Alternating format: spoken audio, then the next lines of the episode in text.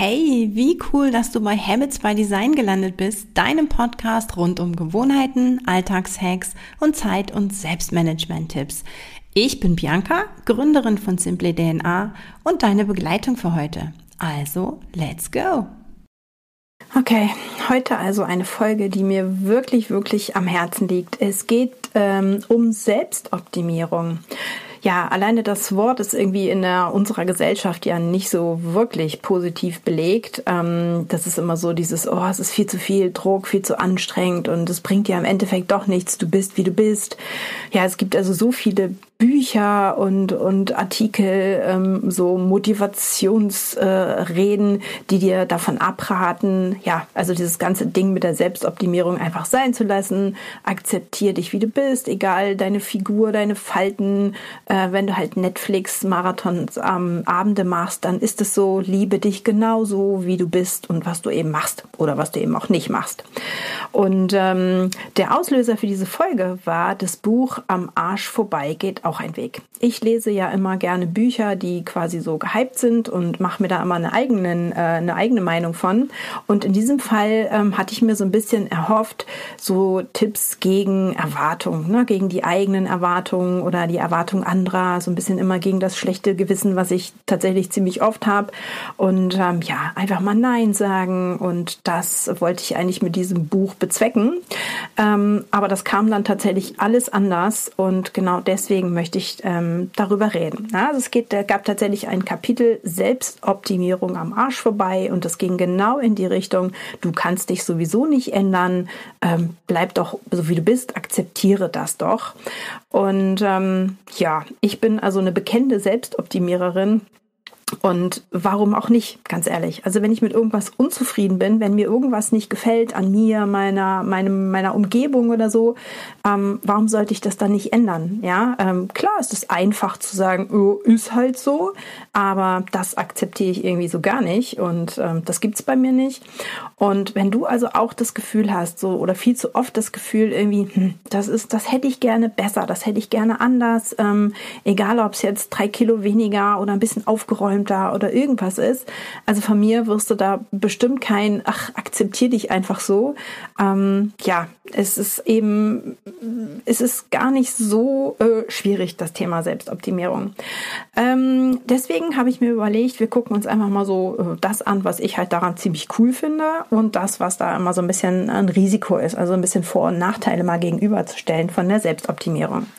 Also für mich ist ähm, Selbstoptimierung tatsächlich ein persönliches Wachstum, nicht mehr und nicht weniger. Ja, du, du hast halt die Möglichkeit, kontinuierlich über einen gewissen Zeitraum oder eigentlich auch ein Leben lang, ähm, ja, dich weiterzuentwickeln, dich zu äh, verbessern, daran zu wachsen an deinen Möglichkeiten. Und ähm, das finde ich tatsächlich überhaupt nicht schlimm. Also wenn sich sowieso das Leben eigentlich immer weiterentwickelt, warum soll das dann nicht zur Verbesserung genutzt werden? Ja, also Wachstum, persönliches Wachstum ist für mich eine Art von Verbesserung und insofern finde ich Selbstoptimierung tatsächlich ist genau das. Also für mich ist Selbstoptimierung ähm, persönliches Wachstum. Es geht ja eben darum, dass du ganz bewusst und aktiv daran arbeitest, etwas zu verbessern. Und ähm, daran ist, wie gesagt, an meiner Meinung äh, nichts auszusetzen. Und wenn du dann ähm, ja eben das aktiv angehst, Dinge, die dir nicht gefallen, ähm, versuchst zu verändern und zu verbessern, ins Positive zu drehen, dann wirst du sehen, dass das tatsächlich eine Auswirkung auf dein Selbstbewusstsein hat. Ja, das ist eben dieses die, die, die Folge quasi, die Nebenwirkung vom persönlichen Wachstum. Ja, ähm, egal ob es jetzt das Aussehen ist oder wie gesagt, dass du deine Finanzen sortierst oder zu Hause ein bisschen aufräumst, dass du mehr, mehr trinkst, besser schläfst, was auch immer, das wird dir ähm, definitiv gut tun. Ja, also du, du guckst halt, was läuft nicht so gut, ne? Und statt jetzt diese Schwächen zu akzeptieren, guckst du einfach, dass du sie vielleicht so ein Stück weit in deine Stärken umwandelst und je, je besser und präsenter deine Stärken sind, ja, umso besser äh, ist das natürlich auch für dein Selbstbewusstsein. Ne? Du bist einfach zufriedener, du hast Sachen in Angriff genommen, du konntest es drehen und das ist einfach super. Ja, also das ist toll, weil du toll bist.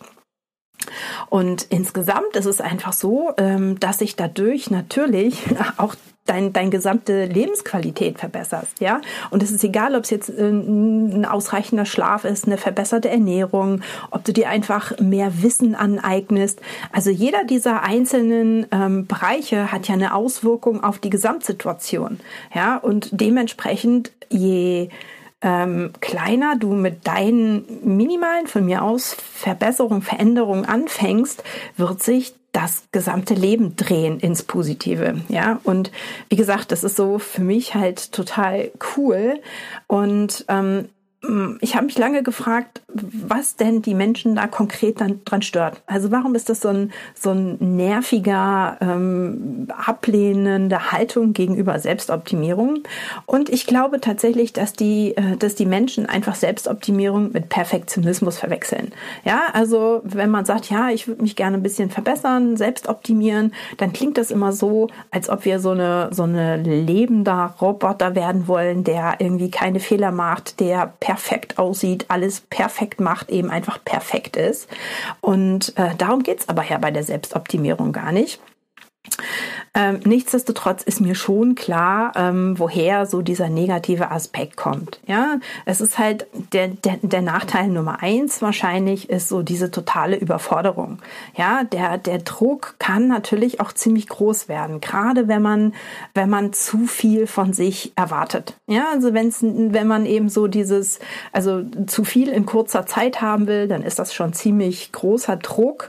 Und ähm, das kann, ich will jetzt nicht sagen, also im Burnout laden, aber zumindest zu einer Überforderung führen. Ja, also wenn du, und das hat tatsächlich mit den Erwartungen zu tun. Wie, wie so oft, wenn du zu viel, zu schnell erwartest, dann, und es wird nichts, ist man frustriert, ist man überfordert. Und das ist, glaube ich, so das Hauptargument, was die Leute ähm, gegen Selbstoptimierung anbringen. Bringt ja sowieso nichts. Ähm, und das hat einfach nur damit zu tun, dass man einfach zu viel wollte. Ja, also zu viel Kilos abnehmen, zu jung aussehen, zu ordentlich sein, zu was auch immer.